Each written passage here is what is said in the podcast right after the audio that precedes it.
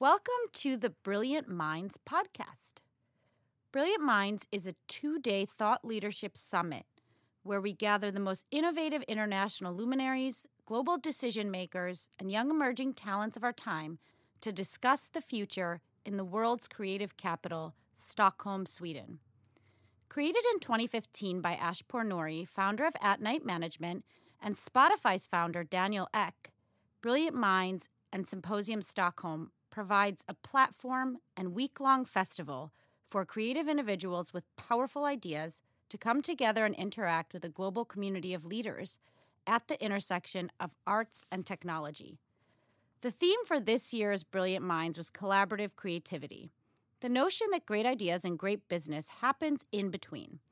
In between tech and music, fashion and music, innovation and art, in between American and European cultures. In the marriage of the old and the new way of doing things, magic happens.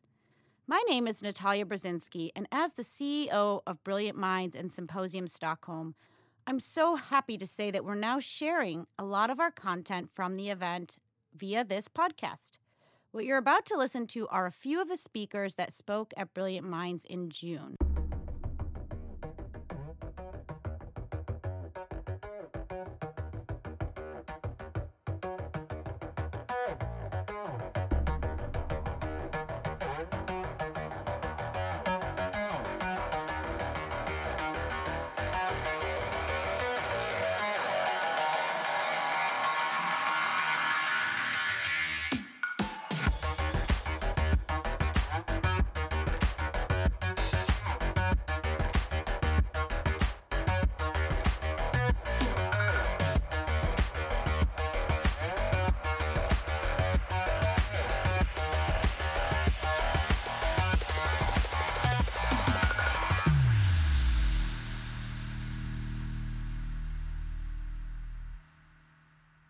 Once upon a time, in 1971 to be correct, there was an artist who was named the musical director and conductor of the Academy Awards ceremony. What was so special was that he was the first African American ever to be appointed for this position. But the success story doesn't end there. Being the most Grammy nominated artist in history, named as one of the most influential jazz musicians of the 20th century, inducted into the Rock and Roll Hall of Fame, and professorship of African American music at Harvard University, this artist belongs to the absolute top in the music industry. He stands alone. His son is also a recognized music and video producer who currently runs an amazing startup called WeMash that allows creators and fans to remix audiovisual content. He is currently judging Swedish Idol. And like me, he's also an American Swedophile. Together, Quincy Jones and his son, QD3, unveiled a lifetime in music at Brilliant Minds. This next talk is not to be missed. It will change the way you look at music and life.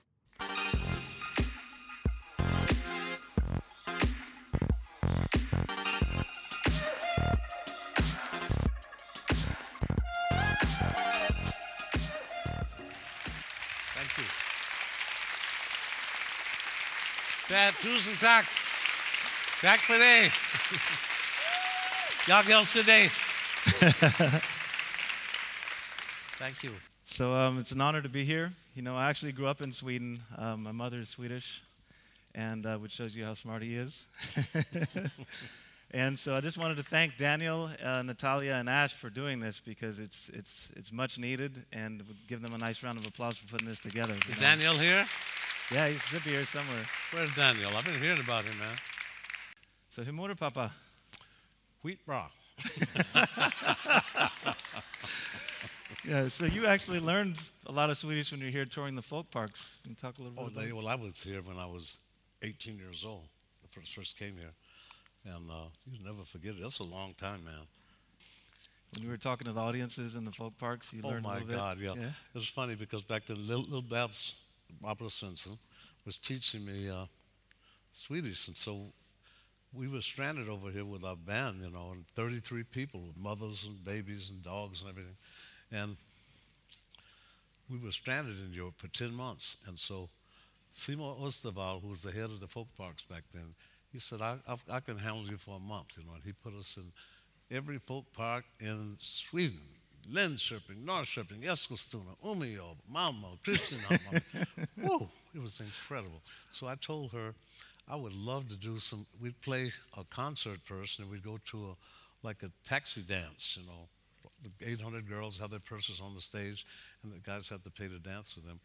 And so I said, I'd like to do some comedy while I'm here. So could you teach me? Something? I'd like to ask him, how do you say your feet, uh, is your, are your feet cold in Swedish?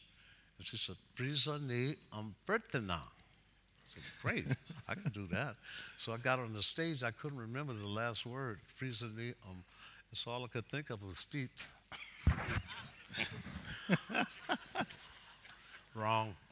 that didn't work. She, she said, do you know what you're saying out there? I said, Yeah, you taught me, you know, please. She said, But they're laughing at you. I said, They're laughing though. She said, They're laughing at you.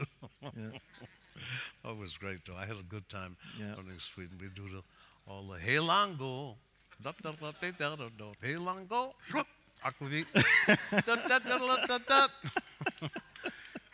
And I was lucky enough to have met, uh, when I first came here, uh, from Evert Taube and Sindberg Taub. You know, everybody here knows him, right?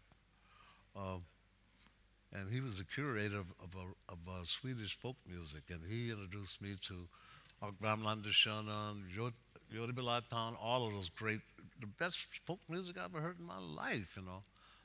Little, little, little, little, little, little, little, the best, bebop. it was great. The experience is just unforgettable. Yeah. So you, I mean, you have a deep history with Sweden. Like, how oh did that start? God, like Twenty years before I was even born, you were here. Right. Well, we came. You were born in, in 50, 68. 68, yeah. Yeah. We came in 53. Yeah. That's crazy. Yeah. And Almost it was 20. amazing. 18 years old with Lionel Hampton's band. We played Oslo first.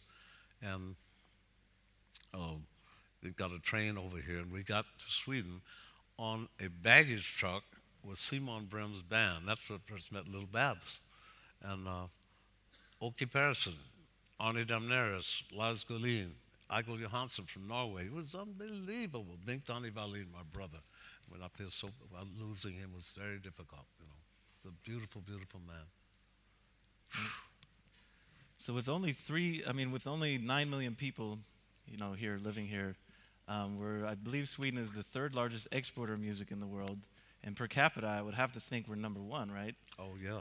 And, um, and I'm a, a, judge on Idol here, and we've toured the whole country and seen so much talent, and it's uncanny. I mean, it's, it's just it's incredible. ridiculous, man. What, what do you what, how do you think it became so musical here? Well, I, I, the, the, truth, I think a lot of it had to do with the Midnight Sun. Really? You do. Man, I've never seen anything like that in my life. I remember we were trying to sneak out to do that first record session we did with Clifford Brown, Art Farm, and the Swedish All Stars. And Lionel didn't want, Hampton didn't want us to do that. So he had his, his roadie watching us, George, whatever his name was. And we thought we could go down the fire escape at 1 o'clock in the morning and get away with it, you know. We got in the fire escape and the sun came out at 1 o'clock in the morning, the midnight sun. And then we go to, to lunch in the wintertime at 2 o'clock and come out at 3.30 or 4.30 and it's pitch black, you know. Woo! Thank God for the system like it. I've never seen anything like that in my life. But it know. seems like they also have a very organic and honest connection to black music. Oh my God, it's beyond. But that folk music, it, it, everybody here know Dirty Loops? They don't play. They do not play, but as kids or something, they got to be like their early 20s or something. You know, they got jazz down. They take uh, Justin Bieber's "Baby" and put all the chord substitutions in there, and that kid, can, the leader, can sing. He sounds like Stevie Wonder, man. Yeah. Unbelievable. That's crazy. That little boy last night was great too, guitar player. Yep. Ooh, what's his name? Uh, I think his name was Kobe. Unbelievable yeah. singer and guitar player. Anybody here know him, Kobe? He's 23 years old. Yeah. So you've been so prolific in so many different areas of entertainment, and you hit music with Frank Sinatra and Michael Jackson and all the jazz greats. Then went into film with Color Purple and TV with the Fresh Prince show. Like you hit the top mark in each category. Um, Only way to roll. and have inspired a lot of other people to do the same thing. You kind of set the mold for the multi-platform entertainment landscape in a lot of ways. Thank you, Snoopy. And um, so, what do you think it is that prepared you for that journey? Well, I, I, we lost our, my, my real brother in Chicago. He was a year younger than I was. And uh, we lost our mother when we were seven years old. She was a graduate of Boston University, 12 languages, all of that. But she had dementia praecox. And so at seven, we were like deserted. They took her away to this mental home. And we were just like street rats in Chicago. And Chicago in the 30s was no joke. I mean, I, when I got out of, out of Chicago, I looked at Harlem and Compton like it was Boys Town. It was nothing compared to Chicago. Chicago's got something in the water that just breeds gangsters, man. Rahm Emanuel, all of them. It's just unbelievable. Unbelievable. I was in the White House with him with the Clintons. I was in the White House eight years with the Clintons and produced the uh, inauguration Millennium and all that stuff. And so he was a pain in the booty, right? It was all good, man. As long as it turns out okay, it's fine. you know. But how were you able to master so many different verticals? Like, Inquisitiveness. really? Nosy. Wa- I want to know how everything works, man. I always have. How does it work? You know, from the ground up. How does it start? And what everything you you do, I've always, and I've taught, tried to teach my kids that too. Always have humility with your creativity, and grace with your success. Because people get so carried away today, man, with one hit record, and they go crazy, you know. Get three dollars, you know, and they like the, oh, it's ridiculous, you know. Uh, and that's not the way you roll, you know, because it's one thing to get to number one, man. Staying there is something else. that's a serious challenge, you know. Anyway, it's a, I think the psychology goes back to being humble with your creativity and grace with your success. So you got to do that. It's like giving back. And I, my favorite phrase for life is love, laugh, live, and give, you know. Not expecting anything in return for giving. I've been on the case of the children of the world for the last, what, 70 years, 67, 70 years, and I love it. Yeah. Because I love my own kids. kids, just, right back at you. yeah. So growing up, speaking of that, you know, you always um, talk that's a lot. That's boring. What's growing that? up. Yeah. You know Johnny Mandel? Anybody here know Johnny Mandel? He wrote Shadow of Your Smile and Emily. I mean, one of the best orchestrators and, and composers in, in jazz history. And we were friends since we were teenagers. He was with Count Basie's band. I was with Lionel Hampton. And he called me last uh, month, and he just turned 91. And he said, Q, we're going to be the first two dudes that go from infancy to Alzheimer's and bypass grown up. Because being, being grown up is boring, I'm telling you. Well, before I was grown up, you used to always talk a lot to, to, to me and the rest of the kids about sort of learning the science and then you can get creative. Can you talk a little bit about that balance? Well, between- it's all about left and right brain, you know. Yep. And one is uh, emotion, which you don't have to practice or anything. It is all, that's natural. That's God given. And the other one is intellect, and that's the, you have to learn the science of what you're doing. You have to. I don't care what it is. You have to learn the science. How does it work? Because you, you can't break the rules until you learn them. Learn the rules. And that's that, that's when you can really break them. Is when you really know your craft, core skill. You can break the rules, like Stravinsky did, like Ravel. A lot of people, you know. Charlie Parker, come on. Right. So I'm going to ask a, a risky question right now, but do you think that talent is handed down through genetics? Damn right.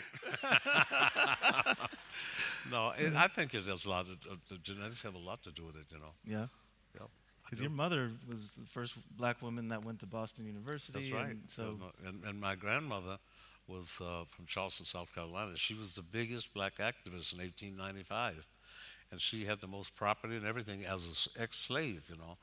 And she sold her property, amazing property in South Carolina, Charleston, and sent my aunts and my father to Rutgers University in uh, Jersey. And boy, that was a wise decision. My father was a master carpenter, you know, master. and she spoke six languages or something? or- Yeah. Yeah.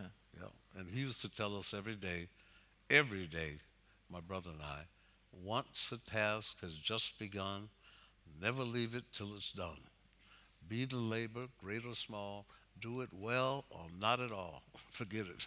And, I, and that stuck. That sticks, man. I mean, every day. We also, Ray Charles and I used to say back in the 40s in Seattle, because they had a lot of soldiers from the South at Fort Lewis and Fort Lawton. So every day we used to say together, not one drop of my self worth depends on your acceptance of me. Because you can't be that vulnerable. Not back then, the 30s and 40s, That's not important. A 50s, man. You Yeah. kidding? Unbelievable. But you And- have and America's yeah. just getting o- trying to get over that that part of their history because it was terrible, terrible, man. And we experienced it, you know, Yeah. the 30s, 40s, and 50s. The 50s, the 64 when we went to the first time I worked with Frank Sinatra. Uh, it was so racist there, you can't believe it. And he, I came in and, and Keely Smith brother said, the old man wants to see you over there with the band. The bassist band was there, 18 musicians, near the slot machines, and 18 mafia goombas like that. and he put a 75-year-old bald-headed Serbo Croatian with me. That's how I learned to speak Serbo Croatian. That's when Yugoslavia was up with Tito. And man, it was a trip because Sammy Davis, Lena Horne, Belafonte, they used to work in a big room for 17,000 as the stars. But they had to eat in the kitchen. They couldn't go in the casino.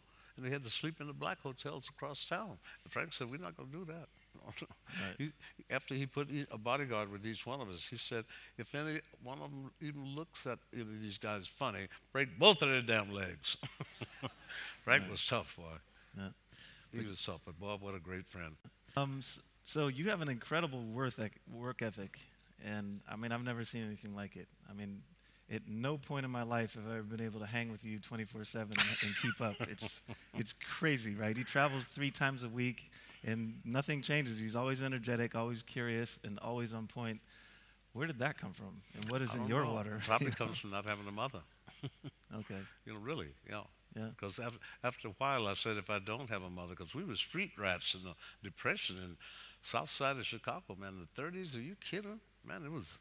I've got a, I've got a, mark here, still here since seven years old. I went to the wrong street when I was seven years old. And Chicago is very tribal. If you don't know, there's like Af- almost African calls or signals with the gangs there.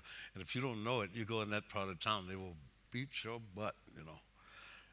And man, I went to the wrong side of town.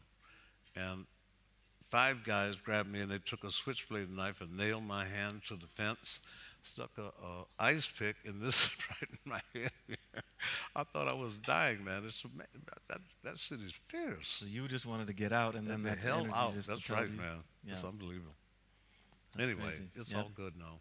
And on the whole other end of the spectrum, I remember when I was like 11 or 12 years old, you took me and Michael Jackson up to um, Silicon Valley, and we went to the Palo Alto Research Center. Exactly. And Atari.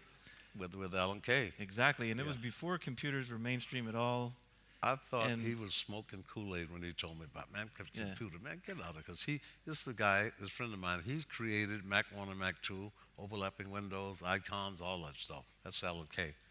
Now, I've been on the board for MIT now for 10 years with the, most incredible guys, Kurzweil and Dean Kamen, Nick Raponte, and Marvin Minsky, most important, who is the co-founder of artificial intelligence with Patrick Swayze. And he is amazing, man. I mean, absolutely amazing. And he's also the curator of nanotechnology, you know. And we're dealing with silicon and microchips right now, and we're going from that, which they call dinosaur stuff, and we're going from that to carbon and hydrogen atoms, which is nuclear. And in six years, a thousand dollar nanotechnology computer will be capable of one trillion transactions a second. And that's going to turn this world upside down. And nobody can stop it. No Yeah. way. Another thing is you're on the.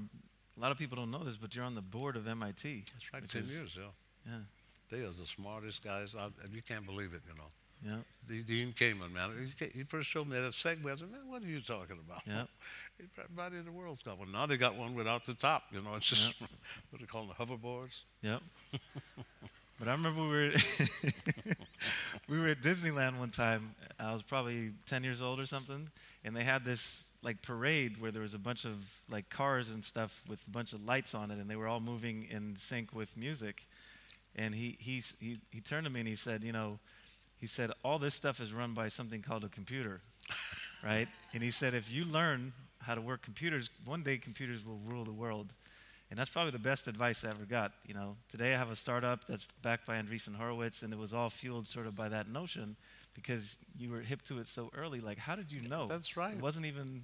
I, well, I thought Alan was, I really, I told him I thought he was smoking Kool Aid. Yeah. It's like, you know, come on now. He kept computer, computer, computer, computer. Please, that thing came out, man, within 11 months. Everybody on the planet had a computer and a phone. You've always also been involved in music technology.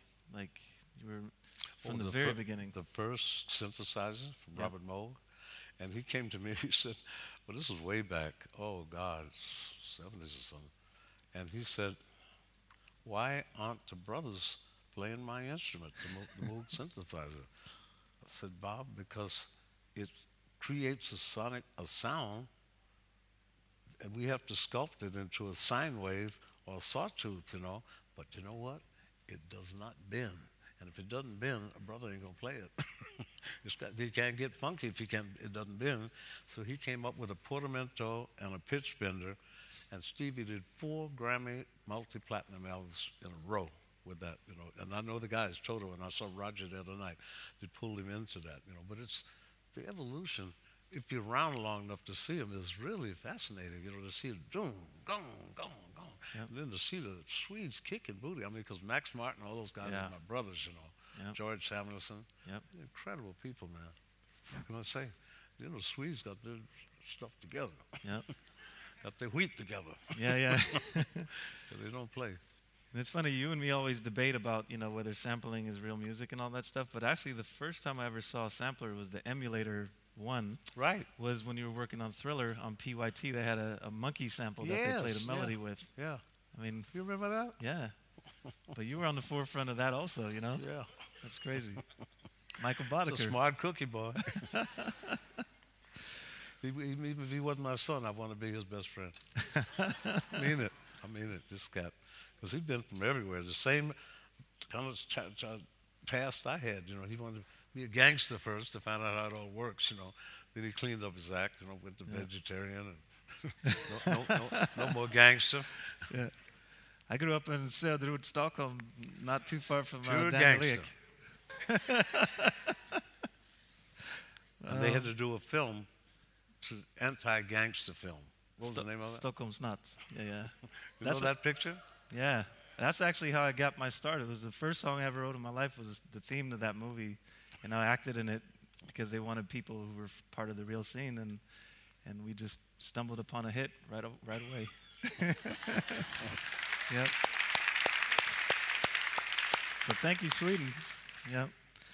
Another thing you've always um, instilled in all of us growing up was to have a bigger purpose behind what we do. Like if you're doing something and you have a higher purpose or an underlying mission that can help other people, if you run into hard times, you're going to have more power to push through because you know you're carrying more weight.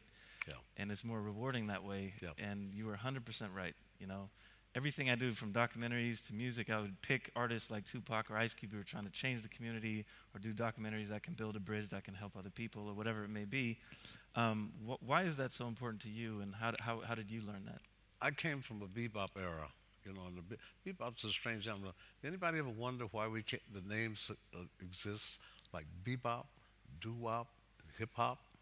Nobody ever conferred or asked permission to do that. It's just a natural result of the sociological climate in America, racial, and you didn't have a choice. You know, the big out of the big bands came, and I was lucky enough to have gone through all of it. You know, big bands because the beboppers wanted to revolutionize music so they did not have to be entertainers. I used to watch Charlie Parker next to the jukebox at Jim and Andy's, listen to Stravinsky, country western, everything.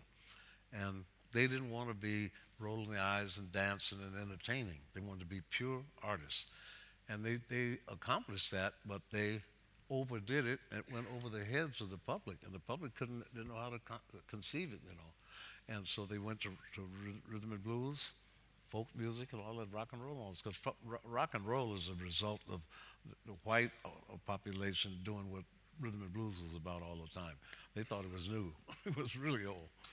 Uh, blues from Mississippi and jazz from New Orleans, you know. It's just fat, our, our history is fascinating. But you know our biggest problem?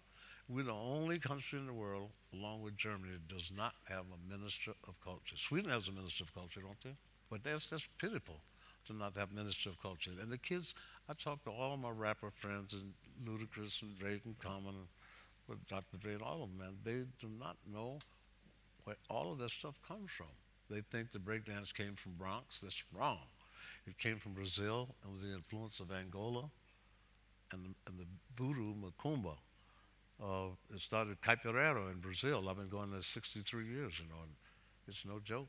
But I don't know, it always has just fascinated me to get the information on how it started and where did it come from and how it came together. And it's, it's really fascinating. I was always curious. At 13, I was reading uh, Rumi, Kahlil Gibran, Omar Khayyam, uh, Koran, uh, Dianetics with Ron Hubbard, who eventually became Scientology. It's, it's looking back is amazing. I stopped drinking. Uh, I don't know I'm talking a lot, but I stopped drinking uh, 15 months ago, 16 months ago. Yeah. Now I have to settle for this now. H2O. and uh, it's amazing. I lost 60 pounds. I've got 20 more to lose and 15 more to lose. And I've never felt so creative in my life as now. It's just like a 19 year old soul, you know. And unbelievable. And so I'm glad I did it. Yep. glad I did it. And it's just a whole new perspective on life, you know. It's just amazing. Well, it definitely shows. Yeah. Definitely shows. Yeah. And they promised me uh, uh, here, right? I go to Karolinska here. You know that. Karolinska with all the Nobel doctors, Thomas Olson, all those great guys. I want to see them Yeah. this time too. They are so smart. They are also musicians, and they have a big band. I send them all my big band arrangements, Midnight Sun will never set, all that stuff. And uh, it's just great. They are wonderful people. I've learned so much about the human body. Whew. First walk in the door, they say, there are no 250 pound, 80 year olds. You get it real quick, you know. But you always have to be inquisitive and wonder, how does it happen? How does it work? You know, that's all. I guess I'm getting ready to do a tour next, uh, next two months with uh, Frank Gehry, the architect. And he's like one of my close friends. He's a Pisces too, both Pisces. And he always tells me, Quincy, if architecture is frozen music, the music must be liquid architecture. And as, an, mm-hmm. as an orchestrator, he's right, because when you're dealing with woodwinds, brass, and strings and percussion of symphony orchestra, it is. It's like, it's like, it's like emotional architecture. It really is. Yeah. Think about how you voice the strings with the woodwinds and all that stuff. I don't know. I just, my nosiness has led me into some wonderfully Gems. beautiful channels that go in life, you know. Open the door, just being nosy and working hard to get your information. Because you got to work before you get successful, that's for sure. Yep. You can't get around from that. So we got time for one more question. Um, That went that fast? yeah, man. Okay. Look at the. so, um, having done pretty much everything there is to do in entertainment, at least to, to, to my eyes, what, what excites you these days? Like, what are you excited about? Everything, man. We do right as we sit here now. I'm doing ten movies, the most favorite movies in the world. We're doing Alexander Pushkin, the story of Alexander Pushkin from from Russia. Because people don't know he's a black Ethiopian, Yeah. and uh, the church took his great great grandfather uh, from Ethiopia. And they kept, he was from a royal family. He was a prince, and then the the Russians took him back from the Turks, made the, the Queen of Poland his godmother, and the Tsar of Russia his godfather. So that was Pushkin's great great grandfather. And then four generations later, here comes this little short guy that looks like Prince, with long fingernails, and the greatest poet. And the, the, the, like Goethe, Dante, Shakespeare, he was the curator of the Russian culture. Eugene Onegin and the Russians were speaking French. He taught them how to speak Russian. It's astounding. His, history, I've always been a history junkie. You know, you love history, don't you? Don't you? Yeah, it's great. Nothing like it. Yep. Turn it into You have to work to learn what it's about, you know. Yep. Because it's complicated, man. It still is, man. It's worse now than it ever was, you know. Yep. Because I was in Aleppo, Damascus, Baghdad, Iran when I was 18 years old. Karachi, Pakistan, all of it. And you learn, and I've learned 26 languages. You know, it's astounding. You got to go to know. You got to go. I can't. I, I try to explain Sweden to all of my friends, like- my team too, like Adam Bell, all the guys, you know. And they, they they don't get it till they get here, and I love to live it through them. I, I watch him when he gets it. He, they all look like Linda Blair, you know. Where did this city come from? Where did this country come from? It's been here all the time, man, longer than yours. Yep. and it's astounding, you know. Yep. Because you, you can't, they can't believe it the first time. I felt the same way, you know. Yep. I was like, what is going on here, man? And I thought all of the top jazz musicians would be in Italy and France and Spain. Wrong. Man, we got, I told you, we got off of that train from Oslo, Lazguli, Arne Domnérus, okay.